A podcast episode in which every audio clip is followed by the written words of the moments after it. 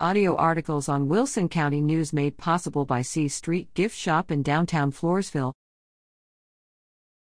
Autism Speaks Walk is October 8th in San Antonio.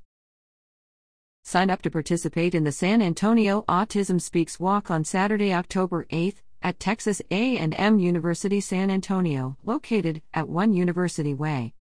Registration for the event begins at 9 a.m. Opening ceremonies start at 10 a.m., with the walk immediately following at 10:15.